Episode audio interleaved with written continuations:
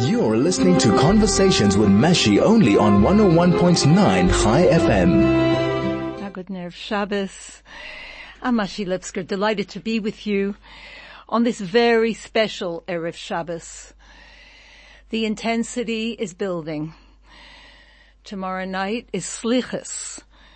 Those final, that final run up to Yontif, the penitential prayers People will get up in the middle of the night and at 12 midnight gather in shuls to recite those heartfelt supplications, those prayers of saying, we are small, you are great, and we ask for your mercy. We light candles, please God, by 5.45 today. Shabbos is out at 6.34. But we are in such a wonderful time. As we get closer to Rosh Hashanah, and there's more intensity, there's also more power. God's power of forgiveness, of healing is more and more revealed in the world. Just this week we've seen miracles.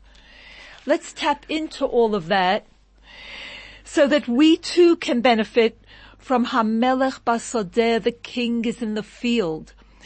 If we just turn to him, God is available. All he wants from us is a small anila doidi, a small recognition that he can. Ask him. He will. Baruch Hashem, we have the tools, we have the guidance, and to remember that each and every situation, Hashem has put the cure before God forbid sending the challenge.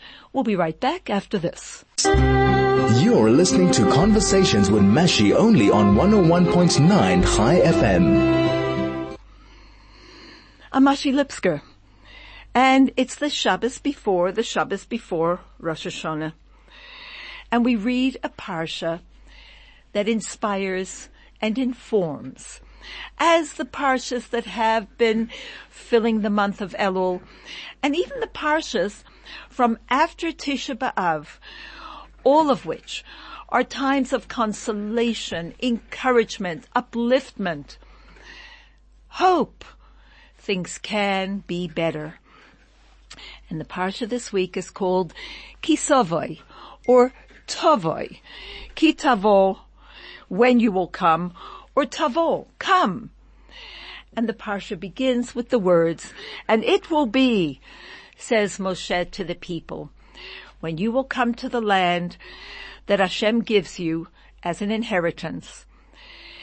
And then what should you do? You shall inherit it. You shall take possession of it. After which, plant, and then designate first fruits of the seven kinds to take to the holy temple. And it's a fascinating thing. Why would the parsha begin with the words, when you will come to the land, when the truth is that the passages continue by saying, you will take from the first fruit of the land, you will go to the place that Hashem will choose, to dwell his, his indwelling his name there. That's going to take a long time. When they first came into the land, there were seven years of conquering the land, seven more years of dividing up the land amongst the tribes. Only then could you hope to plant and reap harvests, but it would still take hundreds of years till the holy temple would be built. So why not start with a different type of introduction. It immediately says when you come to the land as if we can immediately do this. But it's not so. We actually have to wait quite a while. So that's one important question. And before we come to the answer, let's talk about what Hasidic teaching tells us about these words. Eretz, when you will come El Ha'oretz, to the land. And Hasidic teaching explains, Eretz refers to this world. the earth, the land, physical, practical living. Our neshama, our soul, comes from the highest of heights. And as our sages say, it's like me'ikra romo lebira mikta. Like from an incredibly, incredibly high edifice down to a low, low place. Like from a mountain down to a valley. To do what? To actually animate a body, to dress itself in a physical body and in materialistic pursuits. We have two souls that work all the time within us. The godly soul that yearns for holiness, for goodness, for godliness.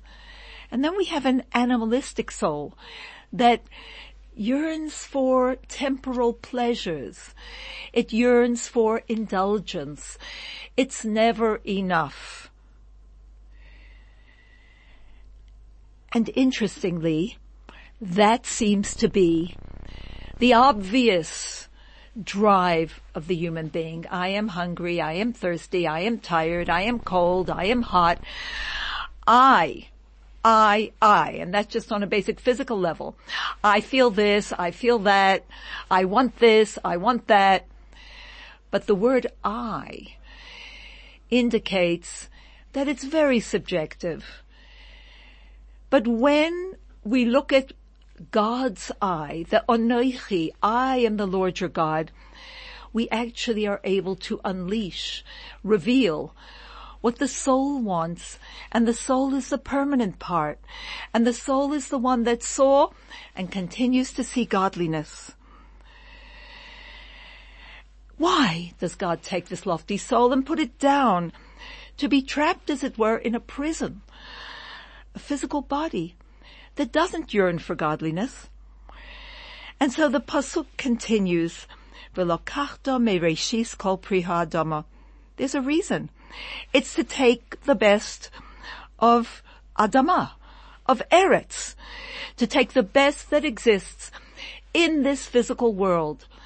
Our interactions, our relationships, are the way we do business, the way we eat, the way we dress, everything about normal, as it were, living must not stop, but to take the best, the altruistic, the godly in each and every one of these encounters, these emotions, this aspect of living, and elevate them and put them in a basket. A basket is a vessel, a vessel to contain, to hold on to, because this is God's intention.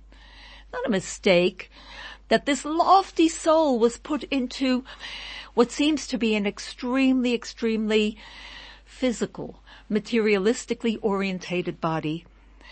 And what do we do when we've put these first fruits or the best of Adamah, of earthly living into a vessel. We give it to the Kohen. We take it to the Holy Temple and we give it to the Kohen. And it's not burnt on the altar. And we don't give all. We give me pri and not kol pri. We just give some of it. Some of it remains with us. Most of it remains with us that we use it to have a joyous, comfortable life as it were, in a physical sense, so that we can stretch ourselves in a spiritual sense without being concerned that God forbid somebody's sick or the roof is leaking or the rent has to be paid. God will give us of the best so that we can continue to serve Him in the way that He desires in this physical world. So what happens? The land is conquered, the land is divided, and people settle down to till the soil. And when things become ripe, that's the word bikurim, levaker, with a kof, what do you do? You take a simon, a ribbon, something. You go out into your field and you see that something of the seven fruits of the land of Israel, chita, se'ira, wheat, barley, geffen, te'ena, grapes, figs, rimoin, pomegranates, olives, dates, and the best, the most beautiful, you designate that that's what you're going to give to the Kohen.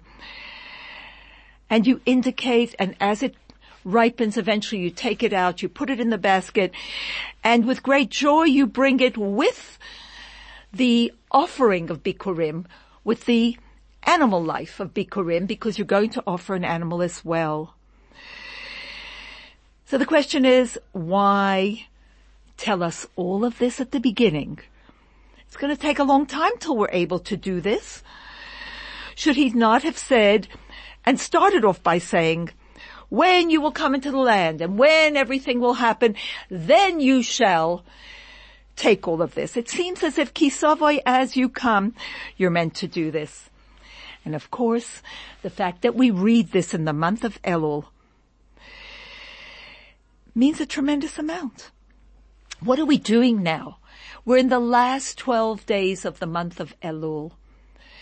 And there's a holy teaching, a Hasidic teaching, that each day of these 12 correspond to one of the 12 months of the year. And starting with the 18th, the 18th day of Elul, which is a day of great light when Hasidus first came into the world with the birth of the Baal Shem Tov and later of the first Chabad Rebbe, the Alter Rebbe. From that day, we begin to do return. We don't want to use the word repent because repent means that we have to change. Return means we have to come back to who we really are. And Chai Elul, which was Wednesday, corresponded to Tishrei of last month, of last year, the month in which Rosh Hashanah and Yom Kippur, Sukkot, Simchas Torah, falls. And on Wednesday we tried to reflect on last year's Tishrei. And then yesterday we tried to reflect on last year's Cheshvan. Today we're trying to connect with and connect to the energy of the month of Kislev, which is the month of Hanukkah.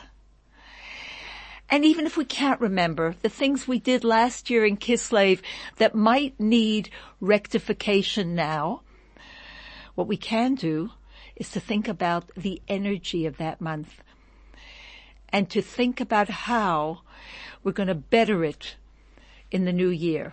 We're going to resolve. So if today is like the month of Kislev, the month of Hanukkah, it's called Chodesh HaUrim, the month of light. What is light? Light is enlightenment, spiritual. You know, it was this week many of us experienced light outages. And I was teaching the children yesterday and we were in the dark. And when the lights came on, it was amazing. Suddenly everything had more color and vibrance. It was like, that's how it's going to be when Mashiach comes. And one of the children said, you know, I really got used to it being dark. And that unfortunately is what happens to us. We kind of accept that this is the best it's going to get and we just better get on with it. And that's not the intention. The intention is to have more light but the message is that when we bring light, it's up to us. It's Anila Dodi. This is a time of us initiating the light, not waiting for the electricity department to switch it back on. And that's an incredibly empowering thought that with spiritual light, we are the ones God is waiting for to bring more light. Our neshama is a neshama of light and we can enlighten with the study of Torah, with prayer, with reflection and refinement of our character traits, and above all with good deeds, bringing light to others. As we often say, the more you give happiness, the more you feel happiness.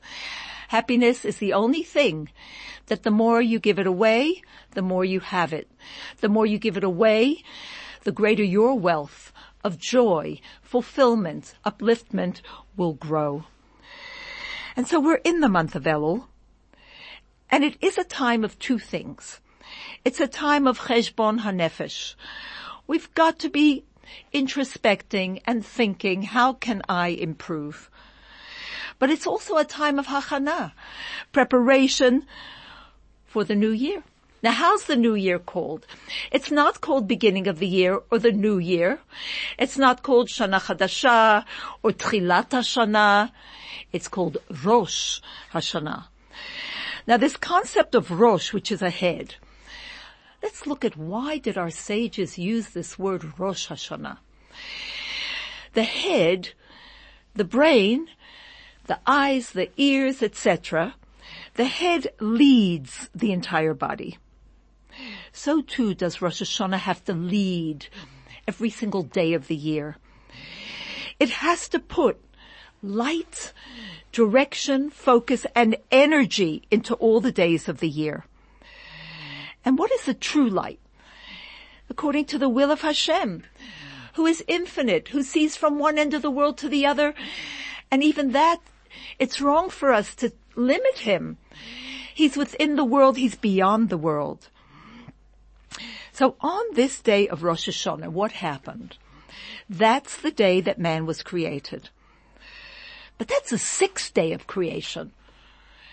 And yet it's known as Zeh Hayom Tchilas Ma'asecha. We say in the prayers, this is the day of the beginning of your works. It's also Zikaron, the Yom Rishon. It's a memorial. It's reminds us of the first day. So what was created in the first five days? Well, inanimate plant life, animal life. And then on the sixth day, Adam, Adam, man was created. And man, and all of us as man, son of man, has to know, Ani nivreisi leshamesh es Why have I been created? I've been created to serve my maker. We'll be right back after this short break. You're listening to Conversations with Mashi only on 101.9 Chai FM. I want to share with you that there's something available this coming Sunday for the evolving Jewish woman. Tamer Tabak has put together a wonderful program and she has organized it for this Sunday and there's still a few spaces left. And her offer is that an evolving Jewish woman can prepare for Rosh Hashanah beyond what they think possible. The first time in Johannesburg and she'll be hosting a two day retreat it's actually two half days. It's in Hyde Park. It will include lunch. It will be on Sunday and Tuesday, the public holiday, the 22nd and the 24th of September. And for sure your Rosh Hashanah will never be the same, and neither will you.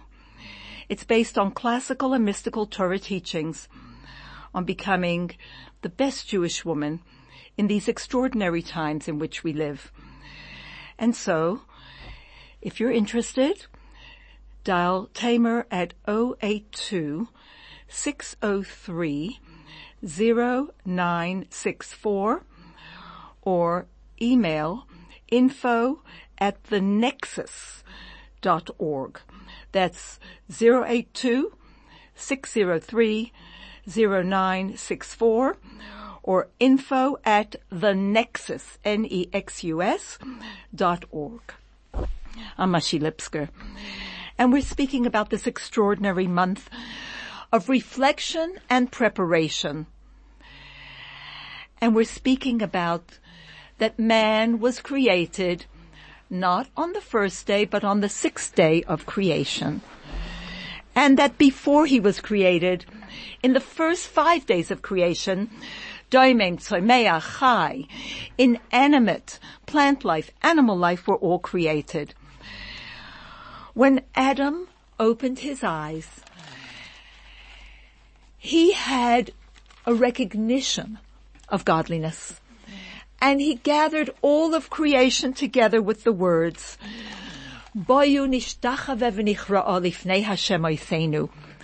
Come, let us come, join together.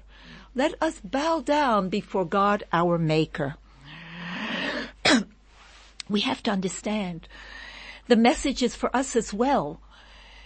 He called all of creation, the rocks and the minerals and the water, the trees and the flowers, the grass, the vegetation, birds and fish and animals, man, who is considered Bechir Hanivroim, the choice of creation. He actually gathered them together. And it is man who actually continues to do this. The goal of creation rests on man's shoulders. What is it? Well, basically in the first five days it was just a preparation for the creation of man who would gather it all together and elevate it to godliness. The first five days, everything was created so that on the sixth day, Adam would find everything ready. And the goal was to create man. But already on the first day, the goal was known. And that was the sixth day. The sixth day, everything was getting ready. It was a hachana for the Yom Hashishi, the sixth day. Indeed, not only for the sixth day of creation, but for the sixth day of Sivan, when the Torah would be given two and a half thousand years later. Because man is the goal of creation and the Torah and the giving of the Torah is the goal of man. Through the Torah, man knows how to serve his creator. And each one of us has only been created for that goal. Yes, it's got many parts to it. And therefore the parsha begins with Kisavai. As you come into the land, although you can't do it yet, you have to know the goal. You have to know that there is inanimate and you have to know there's plant life. And you have to know there's animal life. And that we have the power to actually take everything that God gives us, anything we're merit, meritorious to touch or that comes into our life, whether it be the inanimate, uh, beautiful ring, beautiful jewelry, plant life, food, animal life, our animalistic as it were energy, and for the man within us to use it all, to elevate it all to godliness, to live a full life, but to live a focused life. And think of this. When I sleep in the morning, I'm like a doimim. I'm like inanimate. Okay? Then I have to get up. I say the Modeh Ani. I get up with energy. I infuse energy into my inanimate state, as it were, and I begin to grow. And it's going to be a day of growth. And how do you grow? You grow by stretching yourself, and by watering yourself with the waters of Torah, the sunshine of good deeds. I'm going to fill this day to the fullest. And I go out into the world, my portion of the world. And through being a human being, through my animal soul, I begin to elevate everything that comes my way. And yes, Everything about me is driven by my head. Rosh Hashanah. I want to prepare now that those 48 hours of Rosh Hashanah should actually be a time when I know what I'm going to do. And as a launch for the year, I want to get my ducks in a row. I'm going to tell you what happened yesterday. Yesterday, you might know her. There's a lady outside of Moishi's called Ayanda who sells flowers. And Ayanda was affected with the virus of Bell's palsy. And you might have seen her. This happened at the end of June and she's much better now. Now, recently a friend of mine was affected by Bell's palsy and I asked Ayanda to send her a message. We sent her a lovely video, two videos showing how beautiful Ayanda now looks. And what was Ayanda's message to my friend? She said, just be patient. And I thought to myself, what a thing to hear in Elul. We live in a world of instant gratification. We live in a world of tremendous, vol- tremendous volcanic reaction to the things that happen to us. And it closes off our minds to be able to see the possibilities. Just be patient. It's been a long exile. But Yiddishkeit is a religion of planting. You come into the land, you invest in Eretz. Every person is called Eretz Chayfetz a land that possesses treasures, richness. You can't hope to grow something overnight. When Mashiach will come soon, soon, we will see the effect of all of our tremendous efforts, big and small.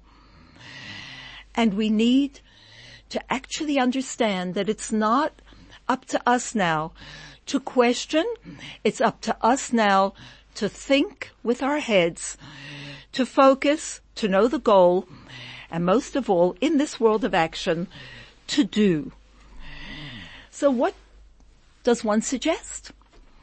Obviously, this little story is going to help us to figure it out. And it's an old story, and you know it very well. And the story is of that professor in time management, an expert in time management, is speaking to a group of business students.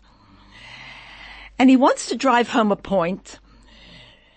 And he uses an illustration that the students will never forget. He's standing in front of the group.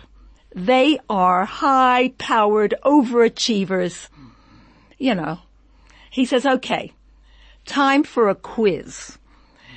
And with that, from under the table, he pulls out a large, in America, it's one gallon, wide-mouthed mason jar, what we call a Consol jar in this country. He puts it on the table in front of him. And then he takes out next a dozen fist-sized rocks. Carefully puts them inside one at a time into the jar. And when the jar is filled to the top and no more rocks could fit inside, he asked everyone, is this jar full? And everyone said, Yes. Then he said, really? Reaches under the table and pulls out a bucket of pebbles. Gravel. He dumps the gravel in, shakes the jar. The pieces work themselves down into the space between the big rocks. And again he asks them, is the jar full? Uh, but this time the class is on to him. Uh, Probably not, one of them says, and he says good. Reaches under the table and brings out a bucket of sand. Starts dumping the sand into the jar. And of course, it went into all the spaces left behind, left between the gravel and the, and the rocks. And now he asks again, is the jar full? Well, of course they all shouted no. Once again he said good. He grabbed a jug of water and began to pour it in until the jar was filled to the brim. And then he looks at the class and he says, what is the point of this illustration? So one eager beaver student said, well, the point is no matter how full your schedule is, if you really try hard, you can always fit in more things. No, he said. That's not the point at all. The truth that this illustration teaches us is if you don't put in the big rocks first, you'll never get them in at all. The question is, what are the big rocks in our lives? Our children? Our loved ones? Our education? Our dreams? A worthy cause? Teaching, mentoring others? Doing things that you love? Time for yourself? Your health? Let's remember to put these big rocks in first or we'll never get them in at all. If we sweat the small stuff, the gravel, the sand, we'll fill our lives with little things that we worry about that don't really matter and we'll never really get the quality time that we need to spend on the big rocks, the big stuff. And so, in preparation for Elul, when we're reflecting on this little story, let's ask ourselves what are the big rocks in my life and make sure to put them into the jar first. Wishing you a guten Shabbos, wishing you a good and Tomid. May we merit to do Ani L'Doidi, to do our part.